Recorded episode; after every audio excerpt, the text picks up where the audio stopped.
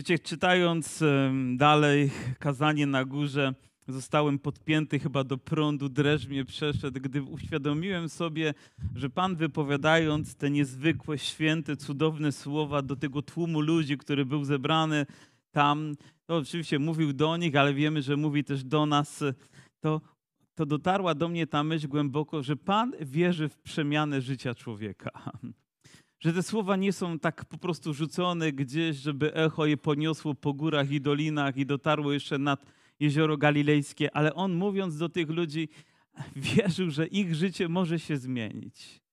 Wiecie, gdy słuchamy Bożego Słowa z takim nastawieniem powinniśmy przyjść, że Boże Słowo ma moc zmienić nasze życie. Nawet jeżeli ktoś kroczy za Panem już jakiś czas, ale widzi jakieś sfery swojego życia, widzi i doświadcza tego i czuje wewnętrznie, nawet jeżeli nie przyznaje się, Pan ma moc zmienić nasze życie. I bywa tak, że ktoś idzie za Panem kilkadziesiąt nawet lat i wciąż potrzebuje przemiany życia. Ci ludzie, słysząc te słowa, z pewnością zadrżeli i mam nadzieję, że właściwie zrozumieli i my też właściwie zrozumiemy to, co Pan miał w sercu, wypowiadając te słowa. A mówi o to na początku rozdziału siódmego: Nie sądźcie, abyście nie byli sądzeni. Ulubiony fragment wielu ludzi, ewangelicznie wierzących ludzi że no nie będziemy sądzić, nikt nie ma prawa nas sądzić, nikt nie ma prawa mówić nic takiego, co byłoby osądzające nas. Bo któż chciałby być osądzony? Chyba nie ma tutaj nikogo, kto byłby gotowy.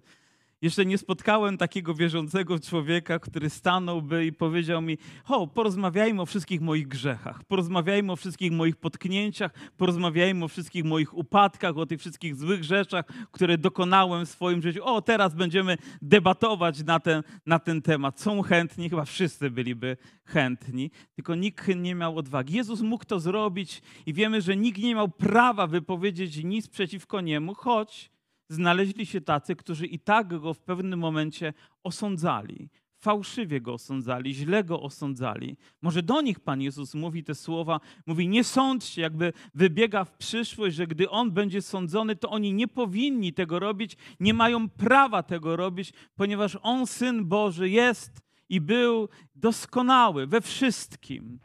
Ale my tacy nie jesteśmy. Czy podlegamy w związku z tym sądowi? Czy ktoś ma prawo nas osądzać, czy nie?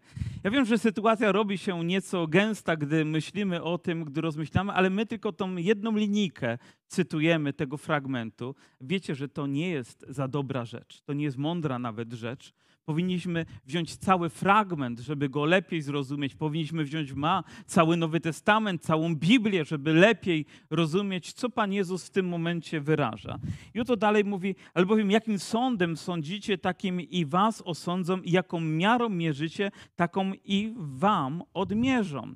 I tutaj Pan Jezus dotyka takiego zagadnienia, że jednak sądzimy, jakąś miarą i będziemy według tej miary też osądzeni. Mierzymy jakąś miarę, będziemy według ten, będzie to wymierzone przeciwko nam, a więc ostrzega nas, abyśmy jeśli robimy to, robili to w sposób absolutnie właściwy.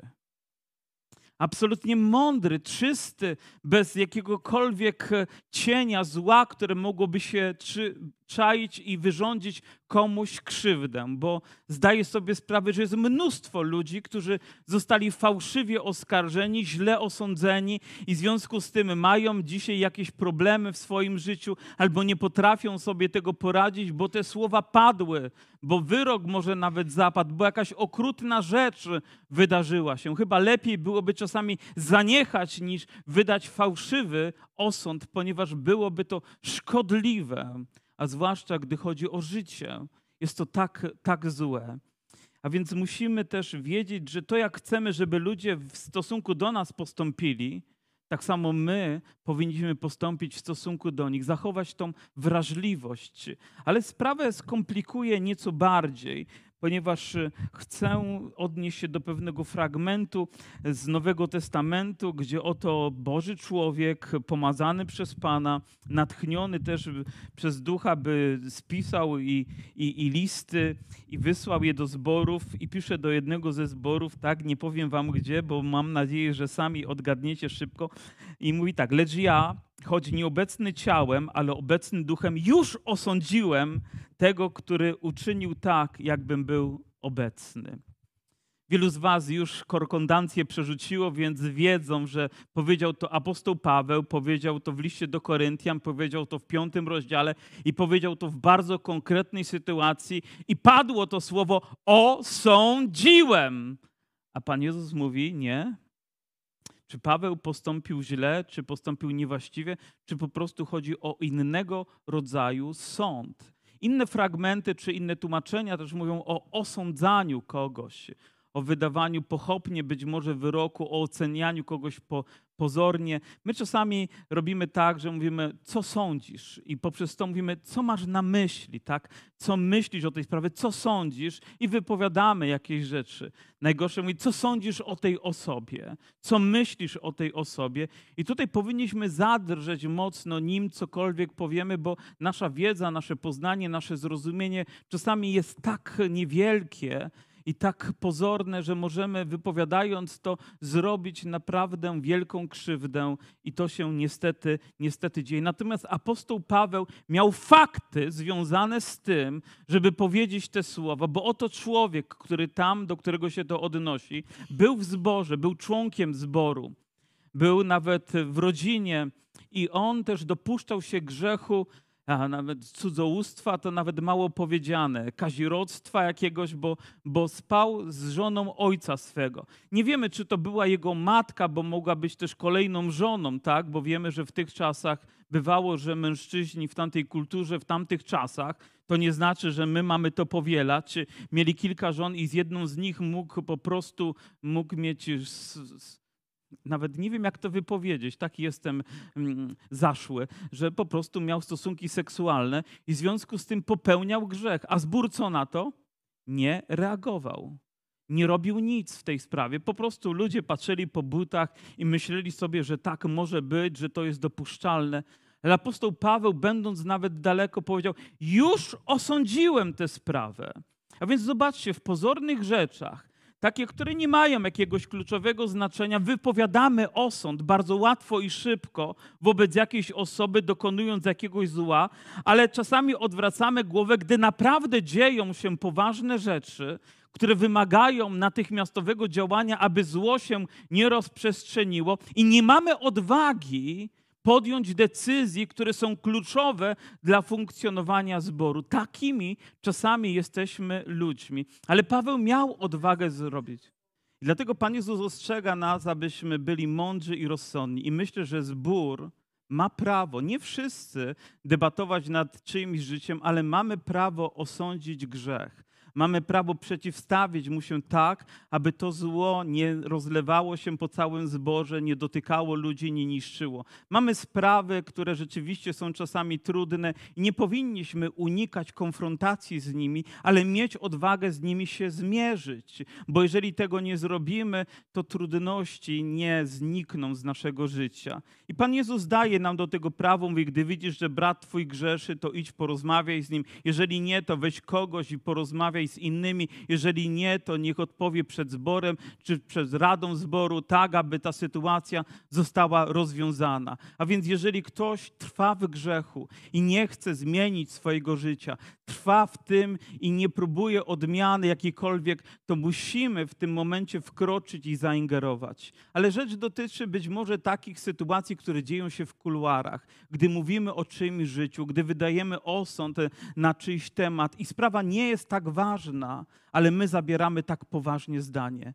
Moje siostry, moi bracia, tutaj myślę, że powinniśmy zamilknąć. Mieć na tyle pokory, by wiedząc, że sami, mając pewne problemy, zbyt daleko galopujemy się, używając tych słów i dokonujemy tej oto krzywdy. I oto Pan Jezus mówi dalej w tym samym fragmencie: Czemu widzisz źdźbło w oku brata swego, a belki w oku swoim nie dostrzegasz? Wydaje się to rzeczą wręcz fizycznie niemożliwą, żeby dostrzec coś małego, jeżeli tak wielkiego jest w moim oku. Oczywiście to jest taki obraz, taka figura stylistyczna, którą sobie wyobrazimy i mówimy, nie, to paradoks wręcz, no jak ktoś, kto ma belkę, może widzieć źdźbło w czymś oku. Ale właśnie w ten sposób Pan Jezus mówi, postępujecie, że dostrzegacie u innych ale nie potraficie dostrzec tego, co jest fundamentalne w waszym życiu. I tym, co pozwala nam to zobaczyć, oczywiście jest Boże Słowo. Dlaczego ludzie w ten sposób postępują? Myślę, że to jest taki mechanizm, który w nas jest, że jeżeli sami mamy problemy, to najchętniej uciekamy od nich, atakując innych ludzi widząc problemy w innych ludziach. O, ten to zrobił, ten tamto zrobił, ten tak się zachował, a ten inaczej, ale nie sięgamy nas, nie sięgamy naszego problemu. Kiedyś mieliśmy tutaj pewnego człowieka, który no, żył z nami i rzeczywiście miał trudny charakter ten człowiek. Naprawdę ciężko było z nim rozmawiać i pewnego dnia rozmawiając ze mną powiedział, mówi, mówi pastorze, mówi nawet nie wiesz, jak trudnych ludzi Bóg stawia na drodze mojego życia. Wtedy popatrzyłem na niego i pomyślałem sobie, no pewnie on tak to odczuwał, ale chyba dokładnie do niego pasowałby ten fragment i być może do mnie w innych okolicznościach, że tak łatwo jest dostrzec źdźbło w czyimś oku, nie widząc belki w swoim oku, tego, co jest do, do rozwiązania przez nas. Jeżeli tak robimy, to nasza optyka chrześcijańska jest zafałszowana. Nie ma w niej autentyczności, nie widzimy wyraźnie. Bo żeby to zrobić, to najpierw musimy wyciągnąć belkę z oka swego. I mówi tak, albo jak powiesz bratu swemu, pozwól, że wyjmę źdźbło z oka twego, a oto belka jest w twoim oku i sprawa wydaje się jeszcze poważniejsza, bo próbujemy rozwiązywać problemy innych, nie potrafiąc rozwiązać swoich problemów o, będziemy rzeczywiście próbowali tam czy indziej ingerować. Jeżeli nie potrafisz tego zrobić u siebie, to jak możesz zrobić to na cudzym podwórku? Więc trzeba na tyle pokory i na tyle właściwego spojrzenia na siebie, by nie przekraczać tej granicy i nie próbować ingerować w czyjeś życie, dopóki sami nie potrafimy się z tym uporać. No jak można mówić komuś nie przeklinaj, kiedy sam przeklinasz? Nie mów nie pij alkoholu, kiedy sam pijesz alkohol, albo nie papierosów, kiedy sam pociągasz całe paczki paczki cygaretów, albo inne rzeczy, gdy robisz nie kłam, a sam kłamiesz, mówić nie zachowuj się niemoralnie, a sam człowiek może żyć w niemoralności. Wiecie, to nie jest coś, co będzie budować Kościół. To nie są słowa, które będą przemieniać nasze życie, dopóki sami się z tym nie zmierzymy, nie skonfrontujemy. Te słowa są radykalne, ale one są też uzdrawiające. Pan Jezus wie, że mamy z tym problem. Ja czasami się czuję tak, jak w tej bajce, gdy gdy Szrek mówi do osła i mam przejść nad jakąś przepaścią, gdzie tam lawa jest w dole i ten osioł mówi, ja nie przejdę, bo się boję wysokością. Mówi, to nie patrz w dół. No i idzie i mówi, Szrek, ja patrzę w dół.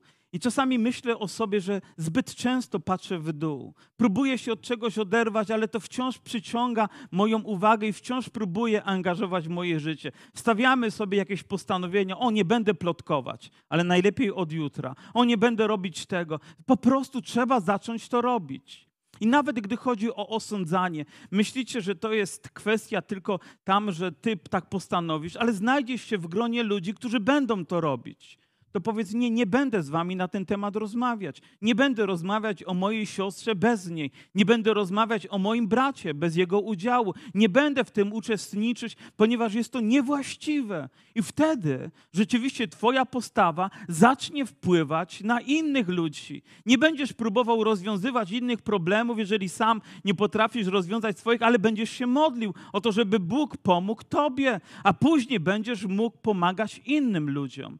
Dlaczego tak skuteczni są terapeuci, którzy pomagają ludziom, którzy wy, wychodzą z alkoholu, ci, którzy najpierw sami w nim byli, bo rozumieją ich problem, bo wiedzą, jak wielki ciężar mieli w swoim sercu.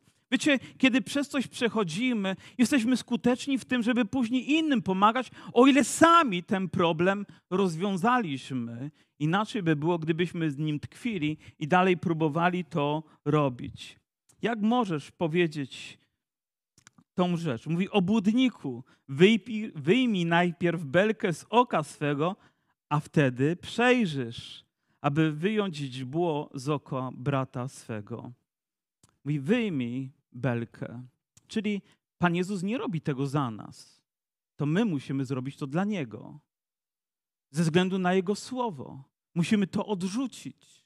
Ta rzecz nas uwiera, ale przyzwyczailiśmy się do niej. To dziwne, że można się do takich bolesnych rzeczy nawet przyzwyczajać, a nawet w jakimś momencie uznać, że to po prostu jest normą, że tak musimy się zachowywać. Nie, to nie powinno nigdy być standardem. Wiecie, za każdym razem, gdy Ewangelia jest zwiastowana, to Boże Słowo gdzieś nas dotyka, dotyka, dotyka, ale do czasu pewnym momencie przestaje mniej dotykać. Wydaje się, że jest mniej skuteczne, że mniej oddziałuje, ale to nie znaczy, że Boże Słowo straciło moc, tylko my staliśmy się obojętni wobec Bożego Słowa, bo ono wciąż przemawiało, żebyśmy tę rzecz porzucili, żebyśmy oddalili od siebie, ale my trwamy i później uznajemy to za normę. I najlepiej by było, gdyby Kościół uznał również to za normę, bo, bo przecież ja przez to przechodzę. Nie, standardem dla nas ma być Boże Słowo. Mamy wyjąć belkę z oka swego, mamy wyjąć belkę, jeżeli by trzeba było ze zboru, czy z naszej pobożności, czy z czegokolwiek, tak abyśmy mogli przejrzeć, abyśmy mogli wyraźnie widzieć to, co Bóg nam objawia, co jest dla Niego chwałą, co jest standardem Bożego Królestwa, a nie uznać, że to po prostu tak musi być. Ale ze względu na to, że tak wielu ludzi być może tą samą rzecz przeżywa, to w związku z tym, no to już e, nie róbmy tego, uznajmy to, że tak musi być, z tym musi żyć, my musimy sobie z tym poradzić i zajmy się innymi rzeczami. Ale czy właściwie wtedy widzimy Boże Słowo, czy nie jesteśmy zahamowani w tym, aby Boże Słowo rozwijało się w nas, abyśmy mogli przynosić owoc? Jeżeli ta rzecz wciąż tkwi w Twoim życiu, w Twoim oku, a może w Twoim sercu, w Twoich myślach, nie potrzeba tego bolesnego procesu pozbycia się tego, po to, żeby przyszło uzdrowienie. Ale czasami jest tak, jak dziecko sobie wbije drzazgę. Prawda, boli go niesamowicie, ale spróbuj mu ją wyciągnąć. Będzie uciekać na drzewo. Powiem, gdzie tylko się da, żeby tylko nie wyciągnąć coś, co dla niego jest uzdrowieńcze, prawda? Bo wiemy, że w tym momencie, gdy to dotkniemy, to po prostu zaboli, nie? Albo coś wpadnie ci do oka, to od razu zamykasz oko tak, żeby, żeby nic się tam jeszcze nie dostało, a w ten sposób jeszcze bardziej sobie szkodzimy, bo powieka rani. Jak ktoś próbuje dotknąć, to będziemy uciekać. Ząb cię boli, sytuacja jest dokładnie podobna. No niech on spróbuje to narzędzie tam włożyć, to chyba tego nie przeżyje, nie? Bo wiecie, i tak wygląda proces uzdrowienia, tylko my musimy zadecydować, że chcemy tego. Nikt nie pozbędzie się nałogu za ciebie, nie zrobi tego. Przychodzisz do, do, klubu, czy przychodzisz na zgromadzenie, o, chcę przestać pić. Musisz po prostu zadecydować. Musisz pozwolić, aby ta belka została wyciągnięta. O, ktoś żyje niemoralnie. Po prostu musisz zerwać z tym nałogiem i koniec. Musisz przestać oglądać pornografię albo inne złe rzeczy. Po prostu musisz to zrobić. Ja tego za siebie nie zrobię. Nawet Pan Jezus nie zrobi tego za ciebie, to ty musisz zrobić na Jego polecenie, naprawdę.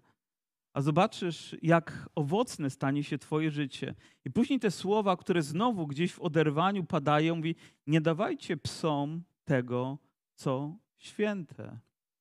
I nie rzucajcie pereł swoich przed wieprze, aby ich snać nie podeptały nogami swymi i obróciwszy się, nie rozszarpały was. Oto pojawiają się psy i wieprze. Jakby tak Pan coś miał przeciwko psom i wieprzom szczególnie, ale wiemy, że one coś symbolizują. Psy symbolizują nieczystość i wieprze również symbolizują jeszcze większą nieczystość. Nawet Izajasz w pewnym fragmencie mówi jako wyrocznie dla Izraela, mówi, bojecie wieprzowinę, nie? Kto z was bez grzechu, niech rzuci kamieniem.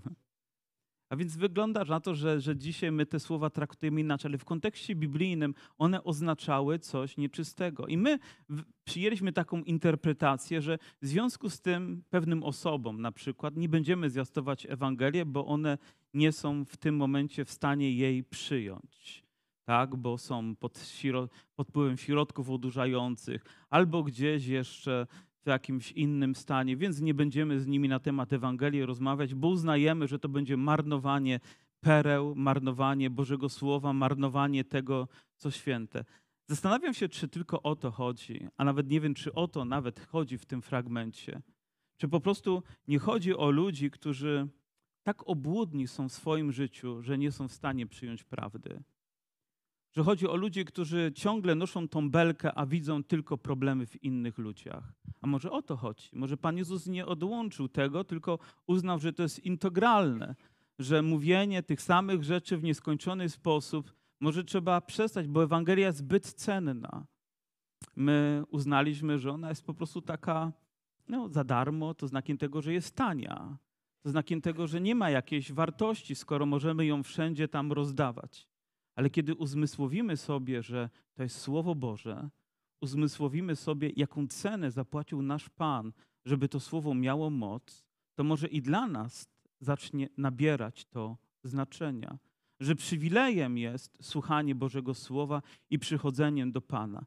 Powiedzcie mi, czy Pan Jezus na siłę komuś zwiastował Ewangelię, zmuszał ludzi do słuchania, przyciągał ich powrozami do siebie i przywiązywał, żeby się nie mogli ruszyć, czy uznawał, że przywilejem, choć oni tego nie rozumieli, jest przyjść do Niego, słuchać Bożego Słowa, rozkoszować się tym Słowem, wypełniać nim swoje serce, żeby dokonywało się w nich uzdrowienie przez wiarę, która była przez Boże Słowo dokonywana. A więc również my i tak powinniśmy traktować Ewangelię jako coś cennego, niezwykle cennego. Przywilejem jest być dzisiaj na tym miejscu i słuchać Bożego Słowa. Naprawdę wielkim przywilejem jest rozumieć to Boże Słowo, ponieważ Ewangelia została dla nas otwarta przez łaskę, przez zbawienie, które się dokonało. Przywilejem dla nas jest to, że możemy dzisiaj tą belkę wyciągnąć, że Bóg daje nam świadomość, że jeżeli ten problem jest, to nie powinniśmy się do niego przyzwyczajać, ale wciąż z nim walczyć. I tutaj ostrzegam, zwłaszcza Was, którzy żyjecie świadomie w czymś, co wiecie, że nie jest właściwe przed Bogiem, ale utrwalacie to poprzez to, że nie macie odwagi się z tym zmierzyć, aż w pewnym momencie uznacie, że tak musi być, tylko że będziecie potykać się przez to przez całe swoje życie. Albo staniecie się bardzo tacy napełnieni żółcią i, i trochę obraźliwi dla innych ludzi bez powodu. Będziecie reagować tak emocjonalnie niewłaściwie, ponieważ nie jesteście w stanie tej jednej rzeczy rozwiązać w swoim życiu. Powiedzmy, że ktoś nosi uraz, nieprzebaczenie nawet w swoim życiu. I może skrywasz to na dnie swojej duszy, ale nie wyznałeś tego, nie przebaczyłeś. Czy myślisz, że to nie będzie pracować, że to nie będzie cię zaślepiać? Że to nie będzie jakąś ciemnością w Twojej duszy, która będzie powodować, że wszystko inne może Cię zacząć denerwować, albo będziesz widział rzeczy prawidłowo, ale i tak będziesz emocjonalnie się do tego odnosił w zły sposób, bo to po prostu gdzieś w Tobie, gdzieś tam tkwi. Pan Jezus mówi, wyciągnij tę belkę. A może przestaniesz cenić Boże Słowo. Jest ono cenne. Jest jak perła, jest jak coś drogiego, szlachetnego, jest czymś świętym, czymś niezwykłym. Mówi, nie rzucaj pereł swoich przed wieprze.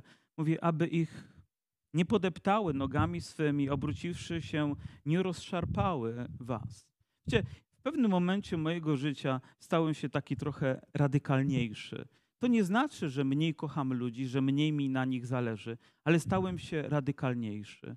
Powiem, jeżeli ktoś świadomie odrzuca Ewangelię, jeżeli ktoś naśmiewa się z Ewangelii, jeżeli ktoś szydzi z Ewangelii, powiem, ja przestanę do niego mówić.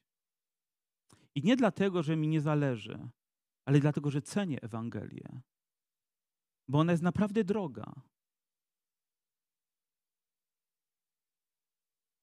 Pan Jezus, myślę, właśnie tak by zrobił. Apostołowie też w pewnym momencie, nawet jeżeli trzeba, to proch strząsnęli, żeby pójść dalej, bo niektóre miasta były zamknięte, nie chcieli, oni szydzili. O, są ludzie, którzy są szydercami, którzy wyśmiewają ciągle Ewangelię, którzy zawsze znajdą coś, z czego będą się wyśmiewać i będą mieli dobry, dobrą zabawę. Ale czy chcecie w takich gronie, nie wiem, uczestniczyć? Chcecie przykładać do tego jakoś rękę? Ja myślę, że powinniśmy stronić, bo Ewangelia jest cenna. Dla mnie jest cenna.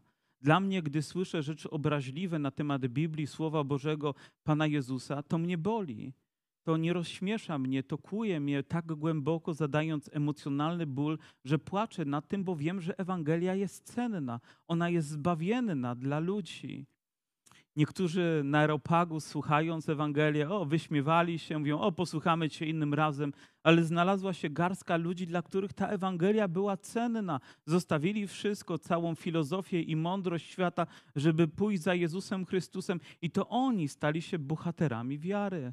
To oni są tam wymienieni, też niektórzy z imienia, ponieważ to zostało zapamiętane w historii. Myślę, że Ewangelia jest droga i my powinniśmy ją cenić również w takim zgromadzeniu, zwłaszcza jak to. Aleluja. Mam nadzieję, że uda mi się jeszcze przejść przez kolejny fragment, który mówi na temat modlitwy. Mówi: proście, a będzie wam dane. Szukajcie, a znajdziecie, kołaczcie, a otworzą wam. Ta rzecz dotyczy niewątpliwie naszej modlitwy i to takiej modlitwy, która nie jest pasywna, ale jest aktywna, jest zaangażowaniem naszego serca. Wielu ludzi, myśląc, że gdy mówimy o modlitwie w duchu, to myślimy o takiej introwertycznej tylko modlitwie. Może w duchu oznacza coś więcej niż milczenie wewnątrz, czy tam mówienie wewnątrz takiego niesłyszalnego głosu, ale ja wierzę w modlitwę, która również jest aktywną modlitwą, dlatego że wszystkie psalmy, które czytam, wzywają mnie do tego, żebym wołał do Pana, żebym go wzywał, żebym ogłaszał, żebym śpiewał, żebym śpiewał pieśń nową dla Niego, żebym był zaangażowany, żebym stanął gdzieś, wzniósł swoje ręce i miał odwagę to zrobić sam przed Bogiem. Nie dlatego, że inni patrzą, ale nawet sam ale też wzywam je, żebym z innymi aktywnie był zaangażowany. Spójrzcie na słowa, które są tutaj użyte. Proście, szukajcie, kołaczcie. Nie stójcie, nie czekajcie, nie bądźcie obojętni, ale bądźcie zaangażowani w modlitwie. To znaczy, że to będzie nas też kosztować. To znaczy, że musimy w tym uczestniczyć w bardzo świadomy i celowy sposób. A Pan powiedział, że On odpowie, że On wysłucha, że gdy kołatamy, że gdy prosimy, gdy wołamy do Niego, to On wysłucha nas, widząc też tą determinację w naszym sercu, że naprawdę nam na tym zależy. A więc liczy się nasza postawa, liczy się ten głos.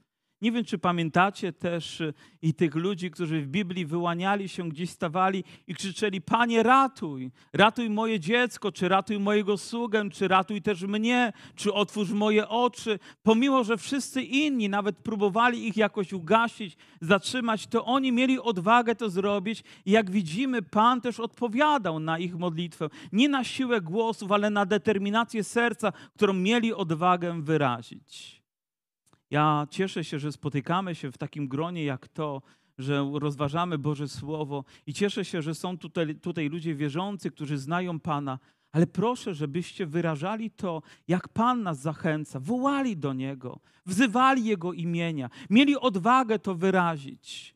Powiem, tam gdzie stoisz, w tym miejscu, gdzie jesteś, to jest ta uświęcona ziemia, na której stoisz przed obliczem Boga, aby wołać, wzywać Go, wznieść swoje ręce i nie po to, żeby tylko inni zobaczyli, ale dlatego, że wyciągasz je w stronę nieba. Zamknij swoje oczy i nie patrząc na to, że ktoś jest przy Tobie, wołaj do Boga tak, jak potrafisz. Wzywaj Jego imienia. Wiecie, wyobrażam sobie na przykład poniedziałek, przychodzi zwykły dzień, godzina 18 a tu przychodzi 200 osób ze zboru w Dąbrowie Górniczej. 200, nie 20, ale 200. Pomnożyliśmy razy 10. I każdy z nich przychodzi, przeczytawszy ten fragment z zaangażowaniem. Przyjdę, żeby wołać, przyjdę, żeby szukać, przyjdę, żeby kołatać, bo wiem, że Pan odpowie. Aleluja! Nawet myślę sobie, że powinniśmy modlić się tak, że widzimy ten obraz odpowiedzi w naszych sercach i sięgamy po niego modlitwą. Rozumiecie, że patrzycie na to i widzicie, jak, nie wiem, wasze dziecko jest chrzczone, albo jak przychodzi uzdrowienie, albo jak przychodzi przebaczenie, jak przychodzi pojednanie, jak przychodzi odpowiedź. I ten obraz jest tak wyraźny w was, tak dotykający waszego serca, tak sprawiający wam radość też, myśląc o tym, że mówisz, Boże, to nie może się nie zdarzyć. To zdarzy się, bo ja wołam do ciebie. I widzę ten obraz i wołam do mojego Boga. Nie dlatego, że próbuję coś zwizualizować, ale dlatego, że wiem, że mam Boga, który jest święty. I teraz 200 osób na tym miejscu. Wiecie, myślę, że to poruszyłoby nas wszystkich tak głęboko, tak przemieniająco. Wierzycie też to? Chcielibyście uczestniczyć w takim wydarzeniu? Albo gdyby było 10 tysięcy ludzi, albo 20 tysięcy ludzi, którzy w jednym miejscu wołają ze względu na Pana. Jak widać, mamy dzisiaj pewne przeszkody na nabożeństwie, ale to znakiem tego, że Duch Święty działa. Aleluja. Mhm. To znakiem tego, że Pan chce do nas przemówić, a my zareagujemy i nie będziemy się żadnymi rzeczami przejmować. Mówi, każdy bowiem, kto prosi, kto? Każdy? Czyli każdy z nas, kto poprosi, otrzyma. Każdy z nas, kto będzie wołał, Pan przyjdzie z odpowiedzią. Wiecie, może ktoś z was próbował i nie wydarzyło się.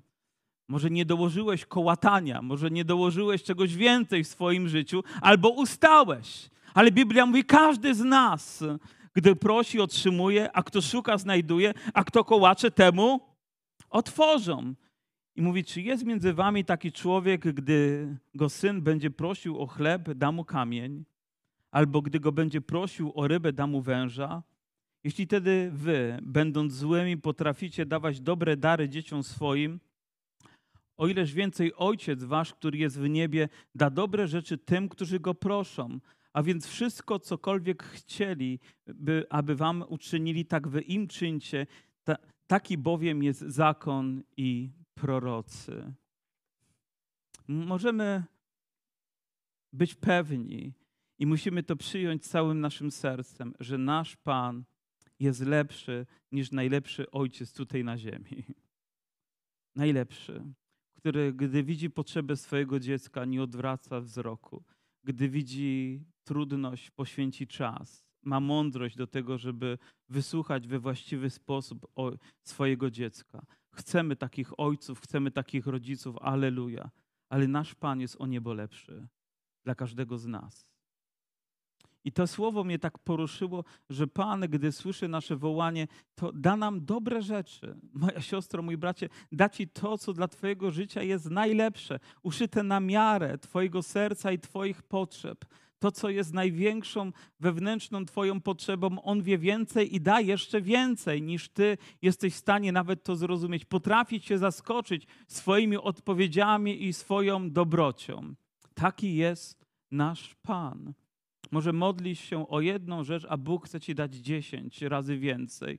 Może modlisz się o to, żeby wejść na jakąś, jakiś pagórek, a Bóg ma dla ciebie góry, które możesz zdobyć. Może myślisz, żeby zrobić jeden krok, a Bóg chce cię poprowadzić przez cały maraton. Bóg naprawdę jest niezwykły w swoim działaniu. A najważniejsze jest to, że daje dobre rzeczy swoim dzieciom. Gdybyśmy ten sam fragment przeczytali w Ewangelii Łukasza, to dowiedzielibyśmy się tam na początku, że jest to pewna przypowieść o człowieku, który przychodzi do przyjaciela o północy i prosi go, żeby dał mu chleby, bo przyjęli, przyjechali do niego goście.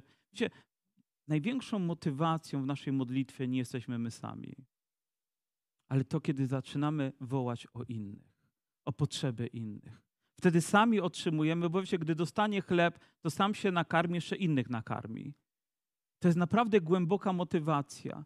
On przychodzi w najmniej odpowiednim momencie do tego, ale tutaj jesteśmy gotowi przyjść w każdym czasie. Każdy czas jest dobry do tego, żeby zawołać do Boga i Pan przyjdzie w swojej odpowiedzi. I nie da ci kamienia, nie da ci skorpiona, nie da ci nic innego. Da ci to, co rzeczywiście jest potrzebą, ale na końcu mówi tak, że dobry jest właśnie Bóg i mówi, da Ducha Świętego wszystkim tym, którzy Go proszą. Wszystkim tym, którzy Go proszą.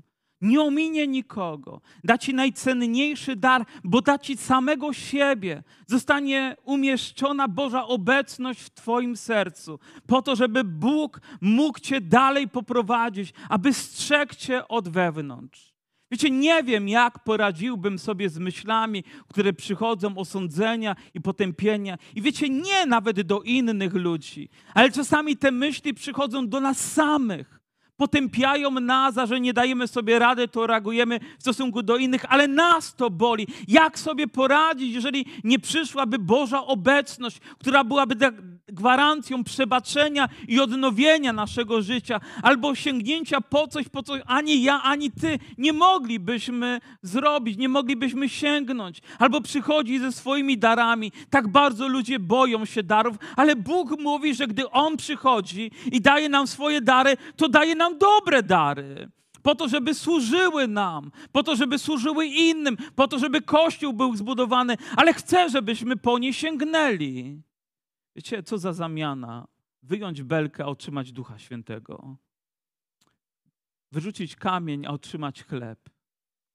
Może wylać jakieś, przepraszam za sformułowanie, pomyje, żeby otrzymać wodę życia żeby otrzymać to, co święte. I to właśnie Bóg oferuje swojemu Kościołowi. Oferował tym ludziom, którzy tam byli, ale mówi, ale wołajcie do mnie ale proście, ale kołatajcie, a przyjdzie czas, że ja odpowiem. Ja z was nigdy nie zrezygnowałem. Bóg chciał odpowiadać i odpowiadał na ich modlitwy i odpowiada do dnia dzisiejszego. Bóg jest dobry i zna Twoje potrzeby i odpowie w swojej dobroci dokładnie. Czasami nawet zaskoczy Cię drobiazgowością, gdy odpowie tak, jak Ty tego potrzebujesz. Słyszałem wiele świadectw, gdzie ludzie modlili się, a Bóg dawał im odpowiedź co do jednego grosza, co do ułamka sekundy, nigdy się nie spóźnił. Zawsze odpowiadał swojej wielkiej mocy chwale, aby ponad wszelką wątpliwość Kościół wiedział, że ma żywego Boga.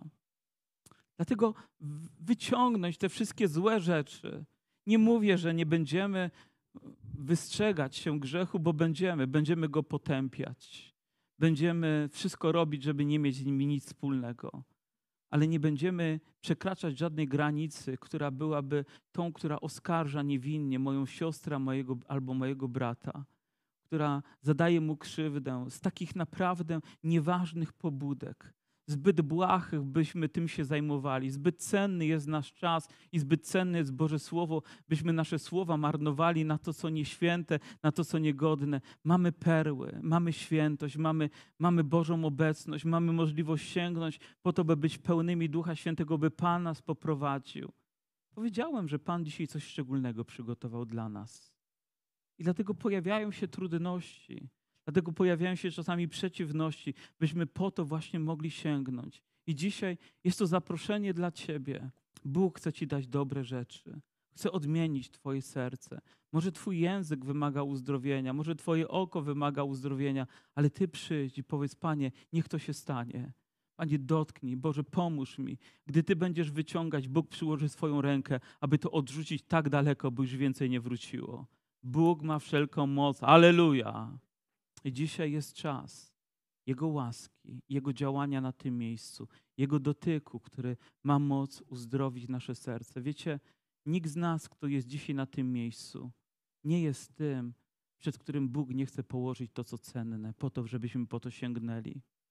Wasza obecność na tym miejscu jest tego świadectwem, jest tego dowodem. Zaangażuj teraz całe swoje serce. Powstańmy.